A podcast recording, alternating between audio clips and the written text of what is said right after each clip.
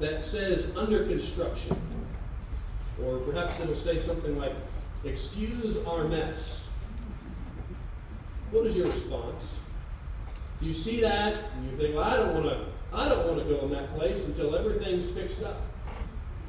Is that your first response? I dare say if you like the place, you'll put up with a mess, even though um, everything may not be perfectly in order. And if it's important to you, you'll make it a priority to be there even when it's under construction. Our culture seems to respond this way to everything except the church.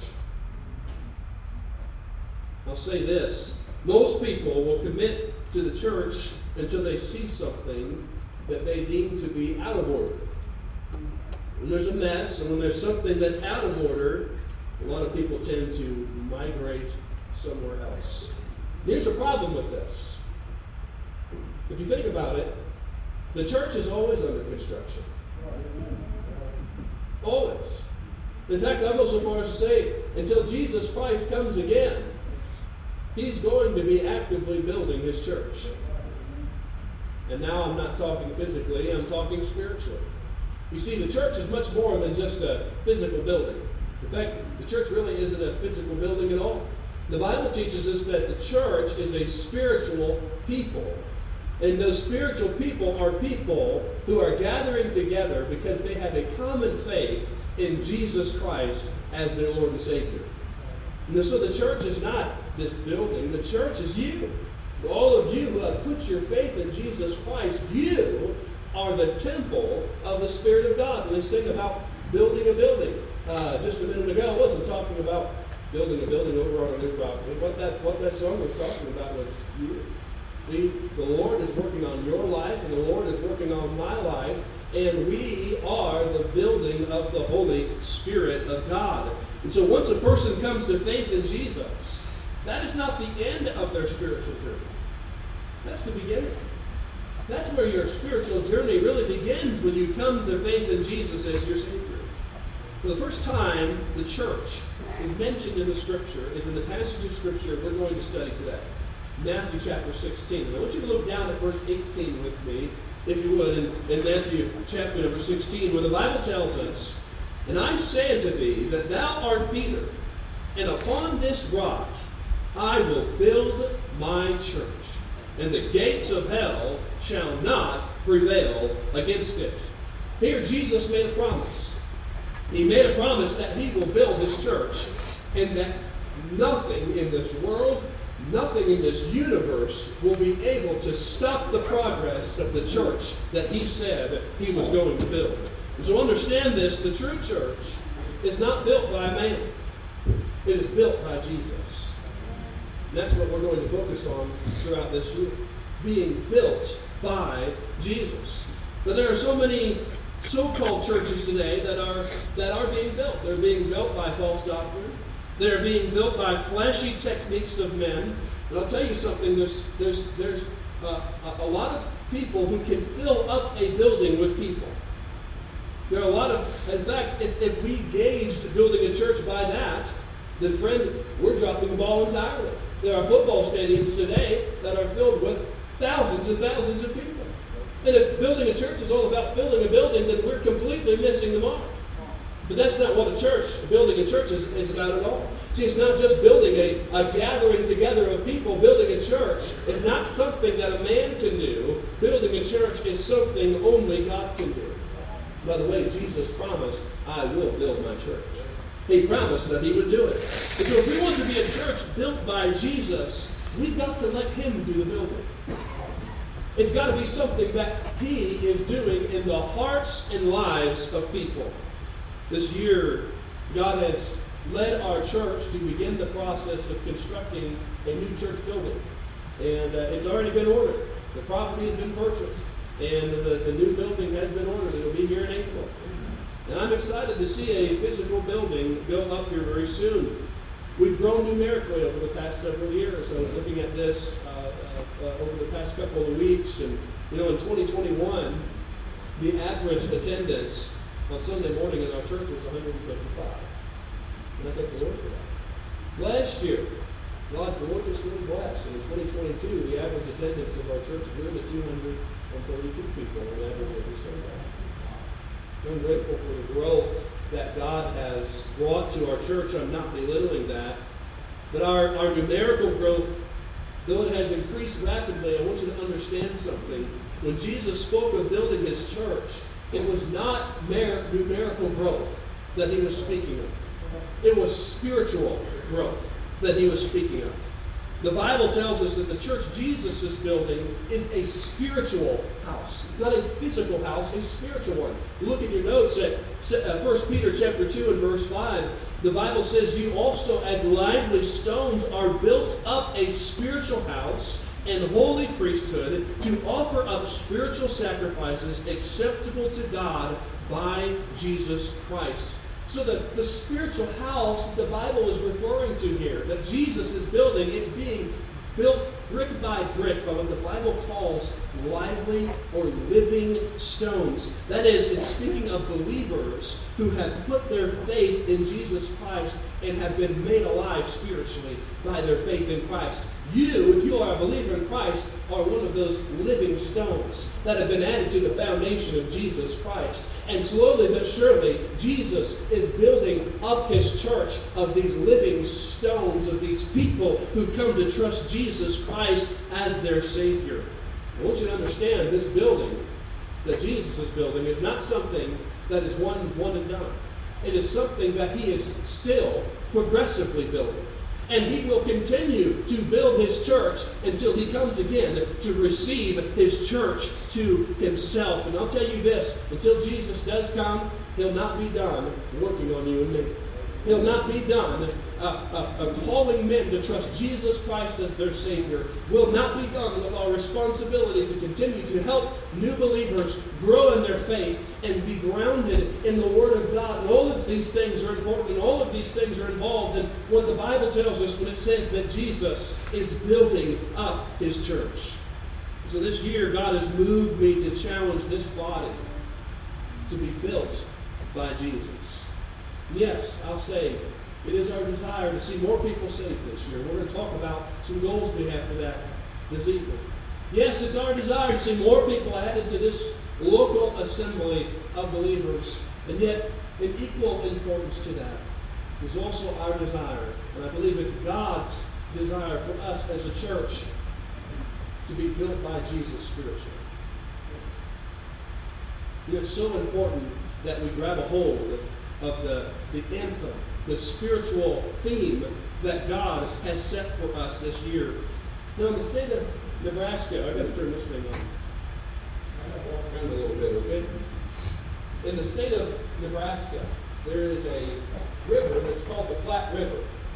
And uh, the French explorers who first discovered it, they called it the Habitat Platte, uh, which means flat river. And it's a 310 mile long river that, according to one of the expeditionists who first discovered it, he noted that it was uh, notably a mile wide in some places and three quarters of an inch deep.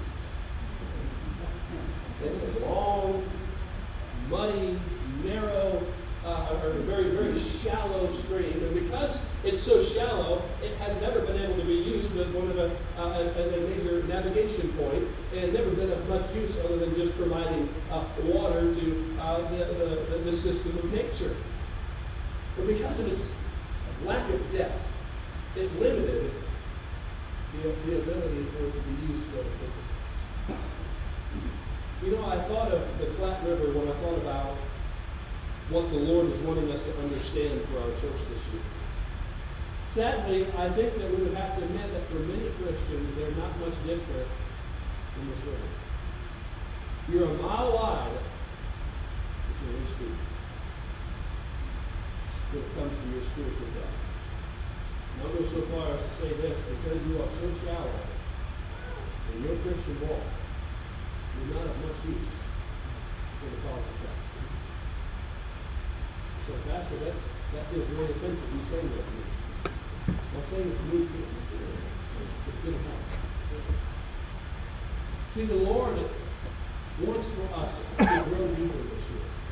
The Lord wants for us to allow Jesus Christ, His Spirit, to work in our hearts to bring us to a new level of spiritual maturity. And my prayer this year is that our church would be a church that is built by Jesus, that each one of us would grow in our depth, would grow to a new level of spiritual maturity. And yes, as we grow numerically, and I pray that we continue to do so, it is equally important that we continue to grow spiritually.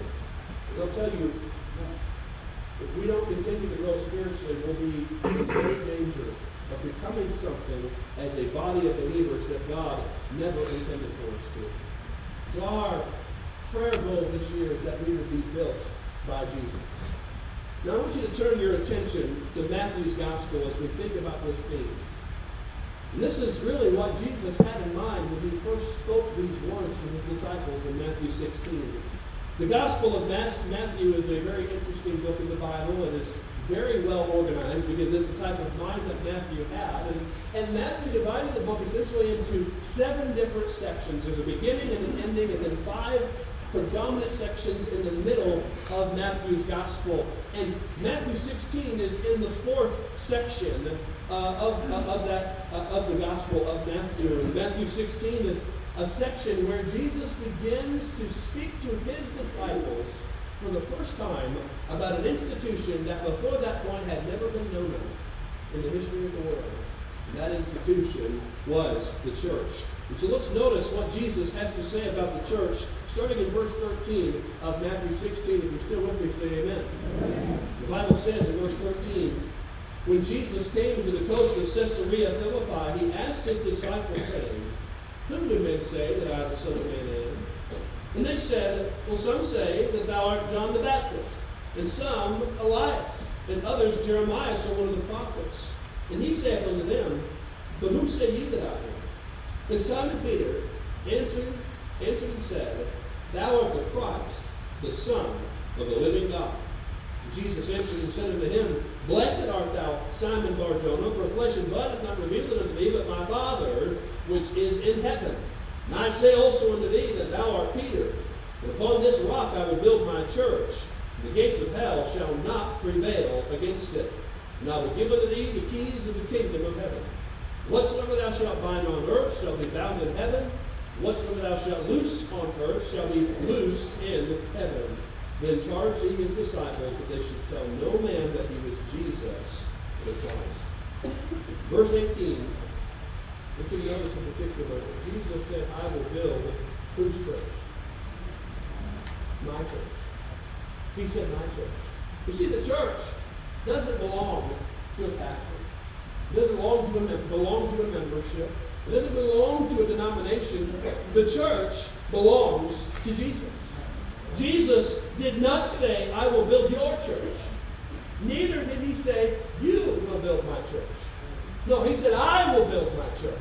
It's a promise that he has made and he has kept throughout the centuries since he made the promise. And so the church belongs to Jesus. And he alone is the one who said he is going to build it. And so he gets all the credit. And he gets all the glory. I like what the Bible says in Colossians 2, verse 6. It says, As ye have therefore received Christ Jesus the Lord, so walk you in him, rooted and built up in him, and so established in the faith. And so the Bible tells us that the church is something that's built by Jesus Christ. I don't know about you, but that's the kind of church that I want to be. I don't want to be a trendy church. Nothing wrong with things looking nice and with, with uh, uh, uh, having some of the, the, the, nice things that are available to us in our society today. Don't mistake what I'm saying. But I don't want to be a trendy church. I don't want to be an entertaining church. I don't want to be any type of church other than the type of church that Jesus said I would be. And that's the type of church that I believe the Lord is calling us to be and focus on throughout this year. So Jesus said, I will build my church. How is he going to do it? Well, I want you to notice four ways in this passage of Scripture that Jesus said he'll build his church. And before we dive into this, going to take a minute to pray. Still our hearts before the Lord and ask for God to speak to us. Let's pray together. Our Father, we come before you. Thank you for this time that we can open your word. Lord, I pray that you give me clarity of thought and heart to be able to convey to this local church your vision and your promise that you said, I will build my church. Lord, as we go throughout this year, I pray that we would allow your Spirit to so work in our hearts that we might be built up to be the body that you have called us to be, and that only you can enable us to be. And I pray that you'll work in our hearts. And Lord, I'm certain that there are some here in the church building today who aren't a part of the spiritual house, the spiritual church. They've not trusted you as their Savior. I pray today be the day you convict their hearts and help them to understand their need for Christ and that they trust you as Savior. And Lord, I pray for those of us that have been here, some for a little while, some for quite a while, all of us would see the need to allow you to continue to have your work by your Spirit in our hearts. Lord, that we would be a church built by you this year. I pray this in Jesus' name. Amen. Amen. Four ways Jesus promises he's going to build this church. Number one, if you're taking notes, we should note this down. First off, we are built through a profession. We are built through a profession. The church that Jesus builds consists of people who have professed genuine faith in Jesus Christ as their Savior. In the first several verses of our text of Scripture here, we see this communicated so clearly. And uh, the church uh, is not built when more people gather together in a building. And that's a mistake uh, that's a misconception of our society today. We think of growing churches everything to do with more people gathering together in a building that is not necessarily a growing church. See, it has nothing to do with more people in a building by itself. The church is built when more people come to trust Jesus as their Lord and Savior. That's how true church is built. And it's uh, horrifying. I don't have time to talk here very long, but it's horrifying so many of these megachurches today. I'm not against having a megachurch necessarily. I'd rather those churches split and start more churches for people to really connect with each other. But I'll set that aside. It's interesting, the statistics among many of these mega churches today, so many people that come to them come for a worship experience, it makes them feel good about themselves, and many of them leave as lost as they were. You understand, building a church not necessarily just about getting people to come into a building. It's about getting people to come to Jesus Christ as their Lord Jesus makes this clear in this passage. Look at verse 13 again. The Bible says in verse 13, when Jesus came to the coast of Caesarea Philippi. Now, the location here is significant. Let's just pause here and think about it. Caesarea Philippi.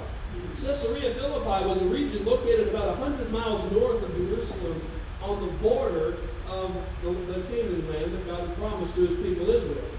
Jesus took his disciples to this remote location to reveal to them who he really was and to convey to them why he had come into this earth. And Matthew 16 to 17 really begins to convey uh, uh, exactly who he is and exactly why he was here to his disciples. Now, historically, Caesarea Philippi was known as a very religious place. In the Old Testament, it was called Baal Hermon because it was right at the base of, of Mount Hermon, and it was at this location that the center for Baal worship was established in the Old Testament.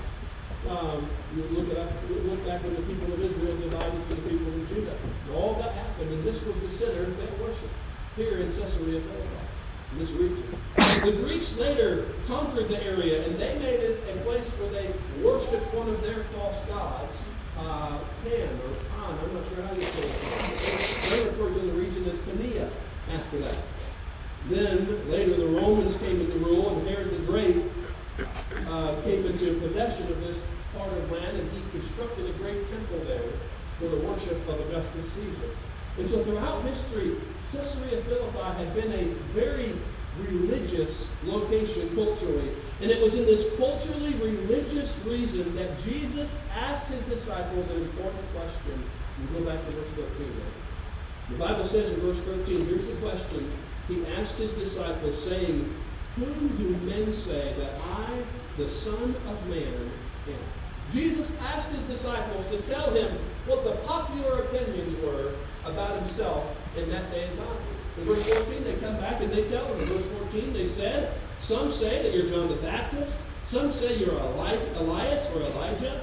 And others think you're Jeremiah or one of the other prophets. And all these opinions were floating around about Jesus. Herod thought that Jesus was John the Baptist resurrected from the dead because he chopped John the Baptist's head off. And he was superstitious about the whole thing. All right? Uh, other people looked at Jesus as possibly being Elijah. Remember, Elijah never died. um, he was caught in a chariot of fire to heaven, and there was a prophecy that Elijah was going to come again one day. Um, and and, and, uh, and so some people thought that that must be who Jesus was. Other people, because Jesus was such a compassionate person, thought he might be Jeremiah resurrected from the dead or, or some other prophet. But the point was, they thought Jesus, they thought of Jesus as nothing more than a prophet. They did not think of Jesus as the Messiah the one foretold to come and bring deliverance to his people. The one person noted that their opinions were accurate. Jesus was a prophet in one sense, but their opinions were not adequate. They thought highly of Jesus, but they didn't think highly of him. They didn't really understand who he really was. And I think I think it's important to understand that these opinions were not the opinions necessarily of Jesus' enemies. All of the people who thought good, uh, thought these things about Jesus, they thought well of him. They thought he must be a really good person. They thought he must be a, a significant prophet. And they, they, they weren't necessarily the opinions of Jesus as enemies here, but they missed who he really was. And I'll say it's possible for men to think highly of Jesus still today and miss who he really is. Understand that Jesus can't be put in a category with anybody else. He's in a category all by himself. He's eternal God who came in the flesh into this earth. Colossians chapter 1 tells us that all things were created by him, Jesus, and for him. And he is before all things, and by him all things consist. And he is the head of the body, the church, who is the beginning, the firstborn from the dead, that in all things he might have the preeminence. And so Jesus asked him, What does everybody else think about who I am? And then he came back and he asked an even more important question of them. Look at verse 15. verse 15, he said unto them, But who do you say I am? But whom say ye that I am? And in the midst of all these popular opinions that were floating around about Jesus, Jesus wanted to know who the disciples believed he really was. Charles Spurgeon once said, It matters little what others say about Jesus, whether they're right or wrong. But what is important, what is your opinion of Jesus? You see, your answer to this question is the difference between heaven and hell. Your answer to this question will literally determine your eternal destination someday. This is the question. This is the most important question that you will ever answer in your life. Who is Jesus to you? Jesus asked his disciples to give him an answer. Peter was always the first one to speak up, wasn't he? He didn't hesitate. Let's see what he said in verse 16.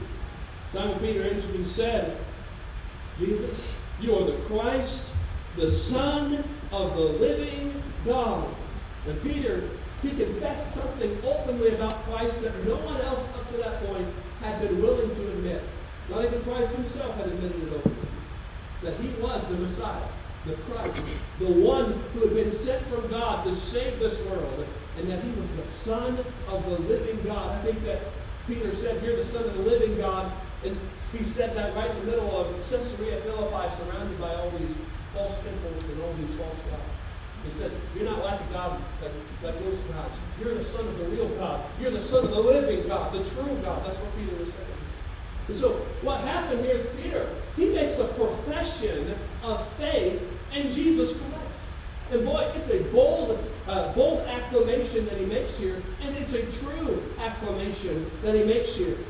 He professes his faith in Jesus. Can I say, every true believer in Jesus Christ will have a day in their life when they make such a profession of faith in Jesus Christ as their Lord and Savior. Everyone. 1 John chapter 4 and verse 15 says, Whosoever shall confess that Jesus is the Son of God, God dwells in him, and he in God. And so I have a simple question for you as we begin. Do you have a moment in your life where you, like Peter, professed faith in Jesus Christ as your Savior? You see, I have lots of people who tell me, well, I've always believed in Jesus. No, you haven't. No, you haven't. You weren't born believing in Jesus. There's got to be a day in your life when you come to understand who Jesus is and why Jesus came. You call Jesus your Savior from your sin. You believe, you believe in Jesus as the Lord of your life. And friend, and that, that's, that's the day when you profess Jesus Christ as your Savior. I wonder if you ever day like that. You should. And I'll say this, if you don't, the Bible says there's no better day than today. Trust Jesus as your Savior. Made it so easy. Romans 10 9 says, If you will confess with your mouth the Lord Jesus and believe in your heart that God has raised him from the dead, thou shalt be saved. Friend, today, if there's never been a day when you have professed personal faith in Jesus Christ, I hope that today will be the day that we call out to Jesus and claim him as your Lord and Savior from your sin. What a, what a wonderful thing that would be. And I'm thankful already three, uh, three people this year have trusted Jesus Christ as their Lord and Savior. You can do the fourth you understand the gospel today, we're willing to call on Jesus. And so how does Jesus build this church? Well, first, we're, we are built through a profession. It starts with trusting Jesus Christ as your Lord and Savior. You see, you cannot even begin to be built up by Jesus until you are built on Jesus.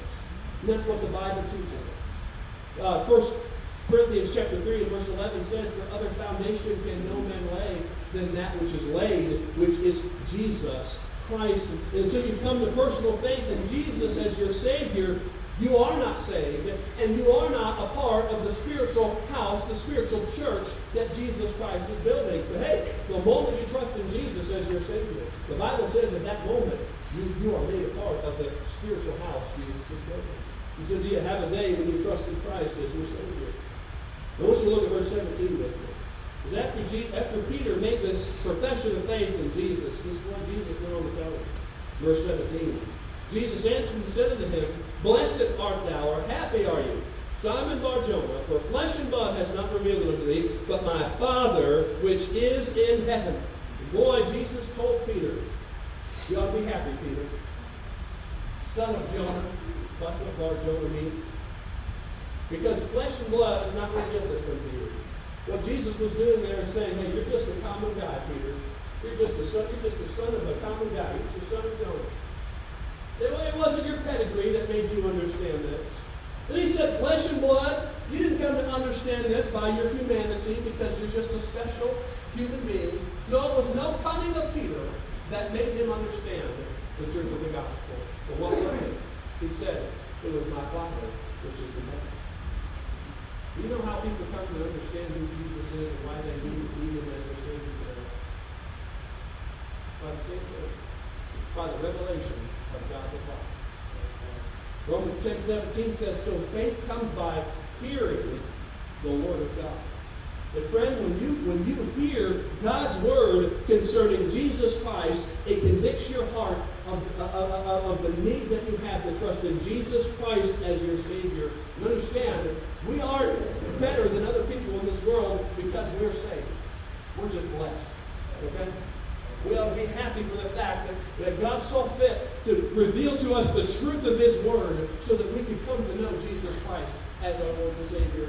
See, it's not by our human merit. It's not by our own cunning. It's not because we know something that other people don't know. It's only by the grace of Christ that any of us can be saved. The Bible says, For by grace are you saved through faith. It's not of yourself. It's a gift of God.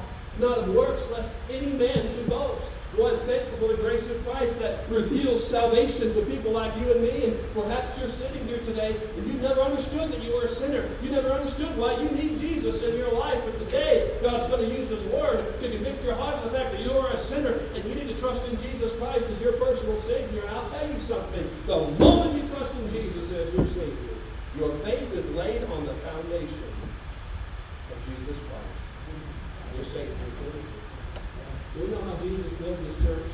He builds it brick by brick, by, brick by brick of people who trust in him as their Lord and Savior. That's where it begins. And so we are built through a profession. Here's the second, second way that Jesus builds his church. Secondly, we find Jesus builds his church by a promise. We are built by a promise. Now, the church Jesus builds, it consists of those who are actively relying on this promise of which I speak. And let's look at it in verse 18. After Peter had confessed his faith in Christ, this is what Jesus went on to say to him in verse 18. He said, And I say unto thee that thou art Peter, and upon this rock I will build my church, and the gates of hell shall not prevail against it. Now listen to me on this. The Catholic Church has used and abused this one verse, and it's interesting, all, all these religions like to cherry pick verses out of the Bible and use them to their own means. The Catholic Church is trying to use the this church to, to, to try to teach that the church is built on the rock of Peter. That's not at all what the Bible is teaching you. They call Peter the first pope, and now the pope has all this authority, and all these things, all these things the Catholic Church teaches. But what is the Bible teaching you? That must not be what it is. What is the Bible teaching you? Well, look at it. Uh, look back at that verse. When you study the verse, you'll find that Jesus looked at Simon, and he gave him a new name. He said, You're Peter. You know what Peter means in the Greek? It means a little stone. That's what it means. And then he said, Upon this rock, a different Greek word. Peter is Petros. This rock is the Greek Petra, which means a large stone or a boulder.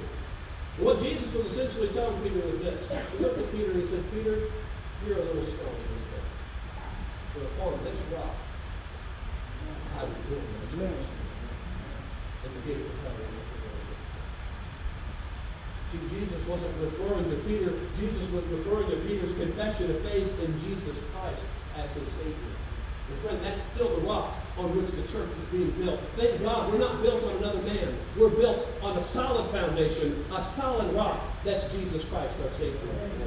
Testimony of Scripture is clear that Peter's not the foundation of the church. Jesus is the foundation of the church.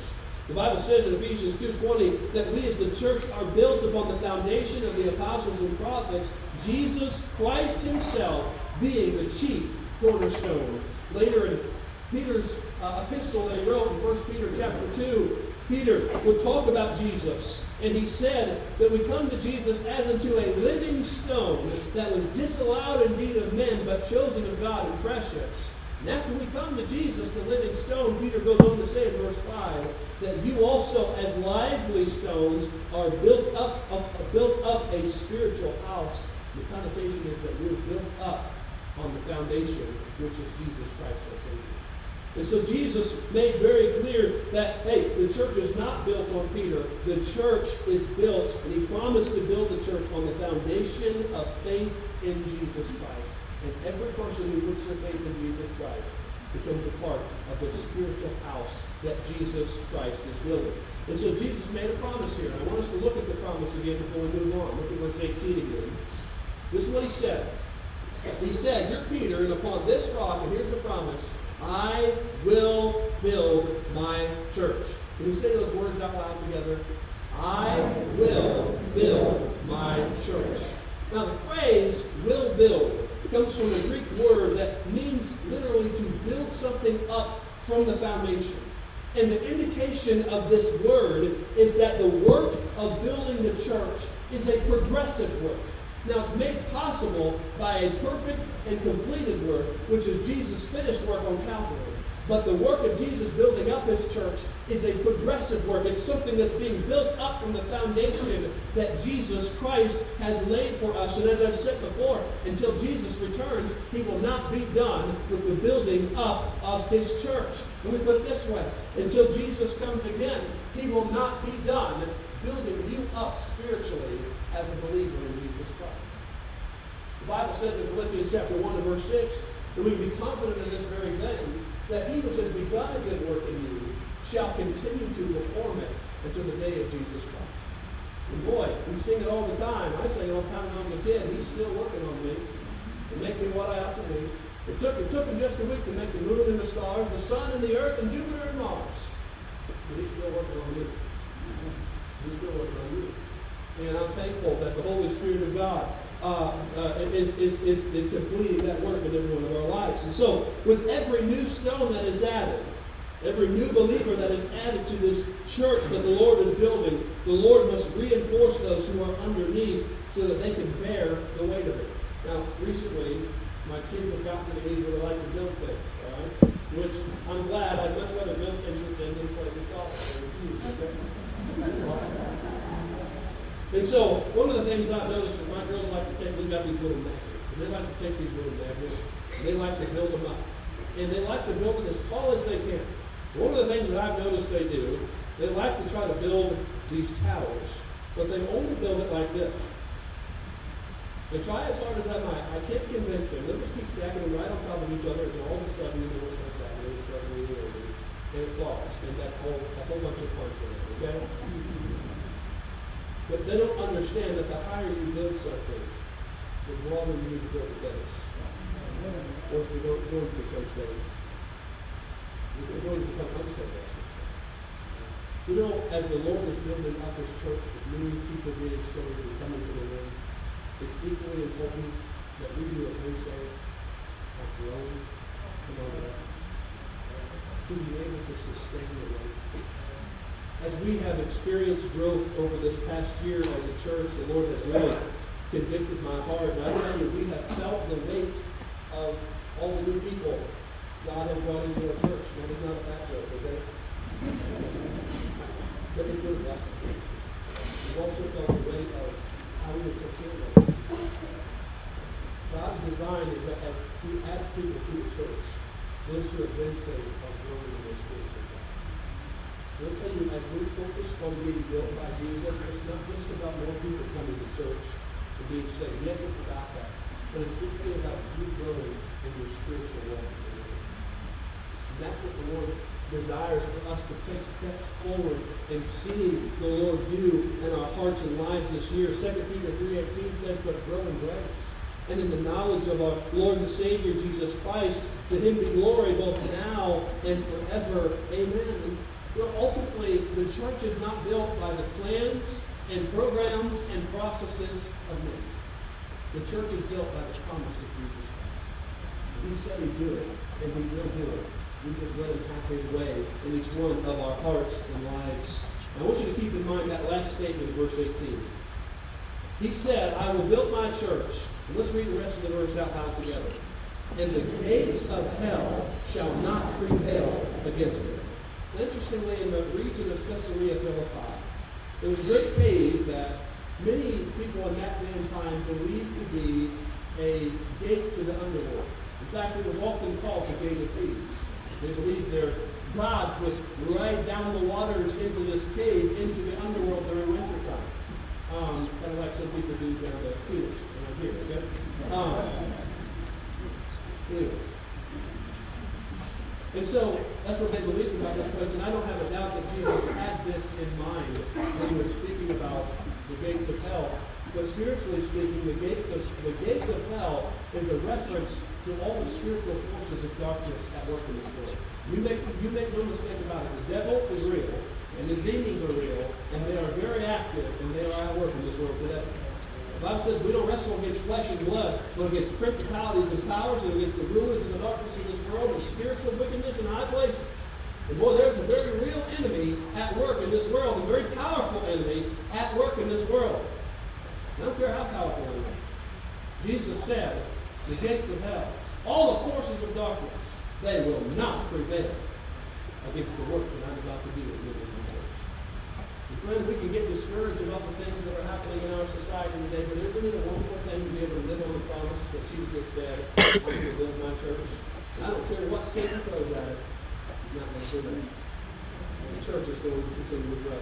Even during times of persecution. In fact, during times of persecution, the church has not dwindled. It's it's actually historically grown even more during times of difficulty and persecution than it has during times of peace. The gates of hell shall not prevail against the church. 1 John 4 4, Jesus said, Greater is he that is in you than he that is in the world. And so listen, friend, Jesus has promised to build his church. Do you believe it? Do you believe that God wants to build your life this year as a part of this church. If you believe that, my second question for you, and more important question is this. Would you allow God to build your life this year? Would you allow He promised that He will. He promised that He will. But the question is if you are going to allow Him to do it. The best decision that you can make this year is to let Jesus build your life. I'll just put this out there to you. Whatever God allows you to go through this year, I don't know what it's going to be. You don't even know what it's going to be. But whatever God allows you to go through, through this year, can you just mark down your heart right now that it's something that God wants to use to build your life to be more like Jesus? See, that's how the Bible tells us we should respond to all trials that we face. And uh, James chapter 1 makes it very clear that God allows trials in our life and we should rejoice over them because through the trials and difficulties we go through in life, He uses them to make us into a mature person in Jesus Christ our Savior. And so Jesus is building His church. We are built by a profession, that's where it begins. Then we're built by the promise of Jesus. Now, there's two final things I want us to see. I don't have time to park here long. We'll come back and preach on this more later.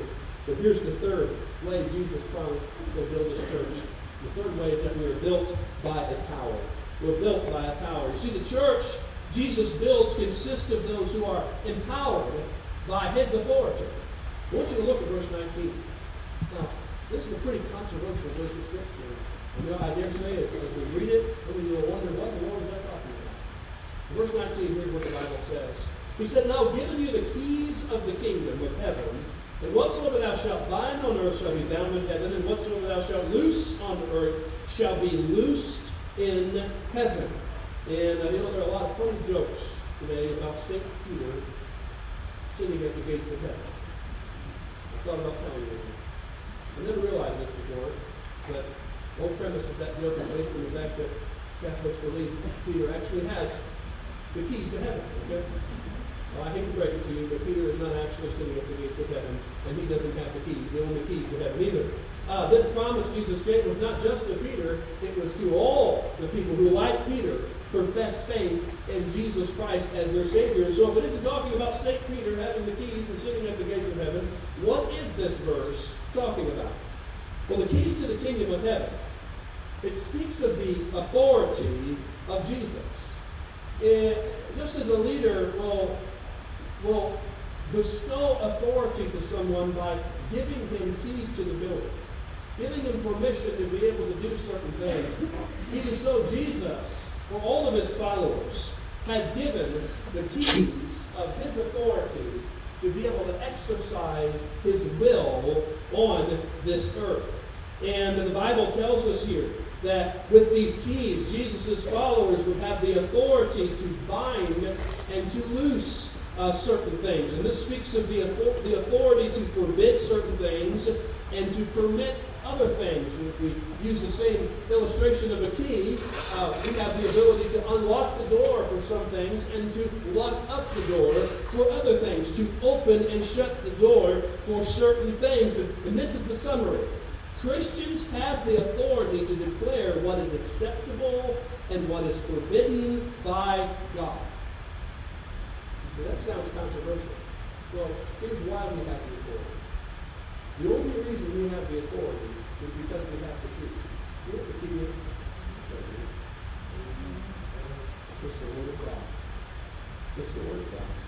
See, the Bible says that the church is to be the pillar and ground of the truth. God expects the church to be the place where the truth is found in the midst of society who's very confused about what the truth is. And so, if the church will not declare what the truth is, what the Bible indicates is that no one will declare what the truth actually is.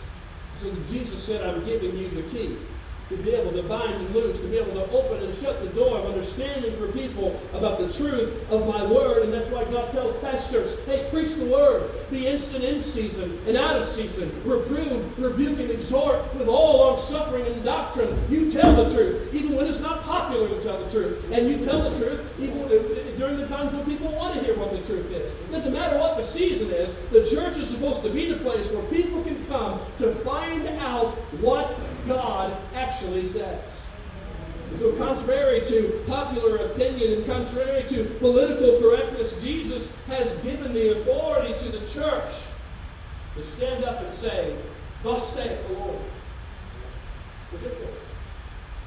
When the church, when the body of believers stands up and tells someone who says they're an atheist, well, friend, if you're going to hold to that position, that means that you're a sinner and you're condemned to, condemned to hell for all eternity we have the authority to be able to tell us Because that's what the Bible says. Same token, if someone comes and they say, I put my faith in Jesus Christ as, as my Savior, and, and, and, they indicate that they follow what the Scripture teaches about professing faith in Christ, the church has the authority to be able to say, hey, you trusted Jesus as your Savior, the Bible says you're saved. Well, the door's been unlocked to you. So I could talk about this for a lot longer and talk about issues in our society today, even though Nobody wants to talk about what the Bible still says about things like homosexuality and alcohol and gambling and all the rest of it. We still have the authority given to us from God to declare this is what God says, and God expects for us to do so as the church of God. That's what the Bible's telling us about here. And, and, and uh, uh, uh, one person put it this way the authority of the church lies in the fact that it has heaven's word on everything. Literally, I can tell you what God says, and the reason I have authority is because I can tell you what God says. Now, here's not what this verse is telling us, okay? Jesus didn't, in writing these words, obligate himself to agree with every decision the church has ever made. To, to say, whatever the church decides, that's the truth. No. No. The church only has authority to do authority as it comes from Jesus Christ. I, one person put it this way, you think about a door. If I have a key to a door, first off, I have to have the right key if I'm going to lock it and lock it. Right? You have the right source, right? Yeah. Right? But then, when I put that key in the door, I can't turn it any way I want to. The key's only made to go a certain way. Turn it that way. Even so, the authority that the Lord has given us as the church, it only will ever line up with what God has already given to us the key to the door will turn a certain way, and the authority the Lord given us, has given us as the church to declare His truth will only ever align with what the Word of God actually says. And so the church does not exist to get, uh, get man's will done in heaven. The church exists to get God's will done on this earth.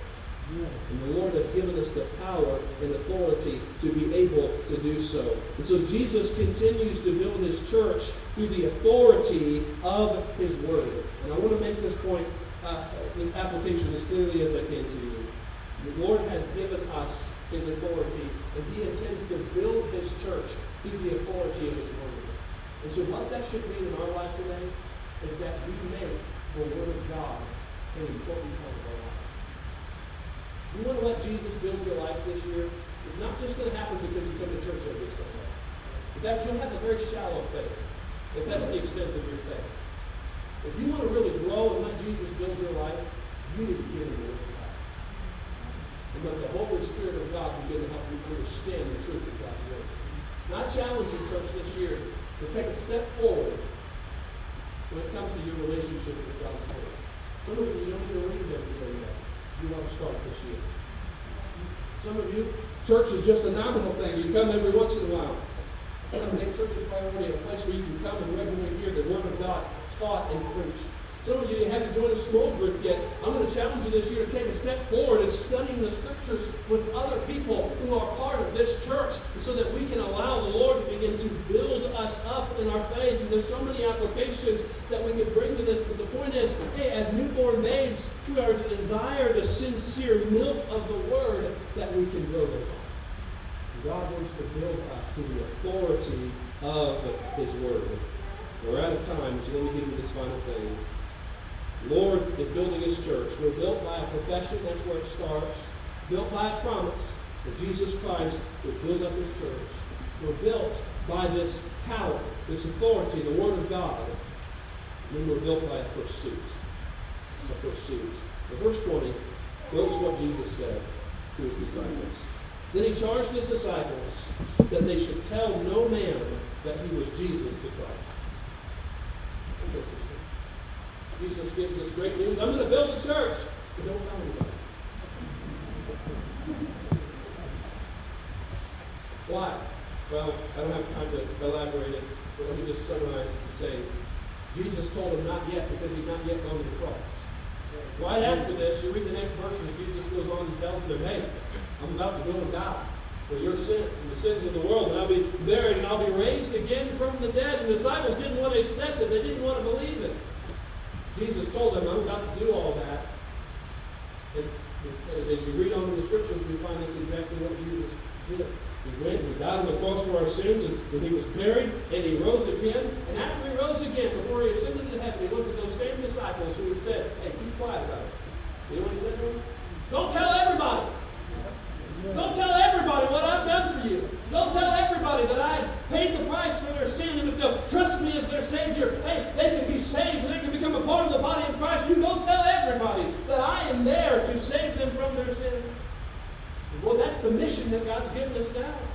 You know, another way that the Lord builds His church is through that Great Commission. Jesus told us in Matthew chapter, 8, uh, Matthew chapter 28, verse 18, All power is given unto me in heaven and earth. And so go ye therefore and teach all nations, baptizing them in the name of the Father, and of the Son, and of the Holy Ghost, teaching them to observe all things whatsoever I have commanded you. And today, the Lord Jesus has given us a mission. And through this mission, through this commission that the Lord has given us to go and share the good news of Jesus Christ with others, He's still building His church. And boy, every time a believer in Jesus Christ goes and tells someone else about Jesus Christ, hey, and they get saved and they trust Jesus Christ as their Savior, and they encourage them uh, to get baptized and, and to begin to grow in their faith, all of a sudden you had one, but now you have two. And then those two people, they go and they tell someone else about Jesus Christ and they get saved, and they trust Jesus as their Savior, and they get baptized, and they begin to grow in their faith, and all of a sudden, where you had two, you have four, and then the four become eight, and then the eight becomes 16, and all of a sudden you can see how the Lord begins to add to His church through this mission that He's given us. It's the reason you're here. But you have a, you, you, have, you have a job somewhere, you had a job somewhere, and that's your secular job, but that's not the reason you're here. The reason you're here, if you're a believer in Jesus Christ, is to bring other people to Jesus and to help them grow their faith. You know how the Lord wants to build us this year as a church? By challenging every one of us to become a part of this mission that He's given us. This mission to go into all the world and preach the gospel to every single creature. And I wonder today as you consider your own life, how are you going to grow this year in following God's mandate to go tell others about Jesus? For some of you, a first step might just be to take some gospel tracts and start handing them out to people. For some of you, maybe the answer is you need to tell that neighbor that you've been putting off inviting to church and telling them about Jesus. This is the year, that you need to take a step forward and share your faith with someone else. I don't know what that step may be for you. Some of you are brand new believers. And more, the step that you want to take this year is to sit down with a, with a, a more mature believer and let them take a Bible and teach you some things about the Bible. We call it discipleship. Some of you, that ought to be the step that you take so you can grow in your faith and learn more about the Bible and learn how to share your faith with other people. Point is, God's given us a pursuit. He's given us a mission, and that is to go into all the world and teach others about Jesus. And once they get saved, to see them baptized and then to teach them more about the Bible so that they can learn to stand on their own two feet spiritually and be able to call other people to follow Jesus Christ as their Savior. It's a very simple mission. It's a very simple plan that God has given us. You want to know how Jesus is building his church? It's by this mission, this great commission that Jesus has given to us. And I wonder how you're going to get involved in being a part of this mission this year. Acts 2 and verse 47 says, And the Lord added to the church daily such as should be saved. Now, as I prepared for this message this year, and I thought about Vision Sunday, one of the things that God overwhelmed my heart with was this is nothing new. come to Vision Sunday and yeah, all right, I'm, I'm looking forward to we're going to have new programs this year, and we're going to have new things we're going to do this year, and we don't. It's the same old thing. It still works. Amen. Because Jesus said, I will build my church. Will you let Jesus build your life this year? Will you let him? Some of you, you're like that flat river. You're a mile wide and an inch, or three quarters of an inch deep in your, in your depth spiritually. This year, you need to go deeper. The more you love the Lord, deeper in your walk with the Lord. And may we be challenged this year, as Jesus promised to build this church, to let Jesus begin to do that work in our hearts and lives. And I'll say this, you know, this is the last thing I'll say. If you're in here and you're not part of the true church. you've never had a day when you have personally professed faith in Jesus Christ as your Savior. Today would be a great day to make that same confession that Peter did. I believe that you are Christ, the Son of the living God. And I hope that if you've never made that decision, that today you'll come and trust Jesus Christ as your Savior. Let's all bow our heads and close our eyes together. Our heads are bowed, our, our eyes are closed, and we want to be a church built by Jesus. How many of you would have to admit, Pastor, in my heart, as you have preached today, God has spoke to my heart, would have to admit that I have been very shallow in my spiritual life. I have not been growing spiritually as I ought to, and the Lord has spoken to my heart about that. If that's you, would you raise your hand as a testimony? Thank you for your honesty. Anyone else say, Pastor, that's me? I see you. I'll pray for you.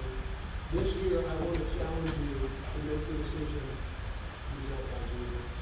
We want to be a church that's built by Jesus. You're here today and you say, Pastor Bruce, I have never come to personal faith in Jesus Christ as my Savior. I'm not even sure I'm really a part of the church. I don't know if my sins are forgiven, if I'm on my way to heaven. I'm just not sure about that today. If that's you, would you raise your hand so I can pray for you? You're not sure that you're saved. Just lift it up and put it like that down. I'm just going to pray for you. I'm not sure that I really know Jesus as my Savior. Pastor, would you please pray for me? Not sure about that today. Good. We're going to have a time of invitation. During this time, we're going to invite you to come forward to pray. Make the decision that God is speaking to your heart about. And I hope that you will.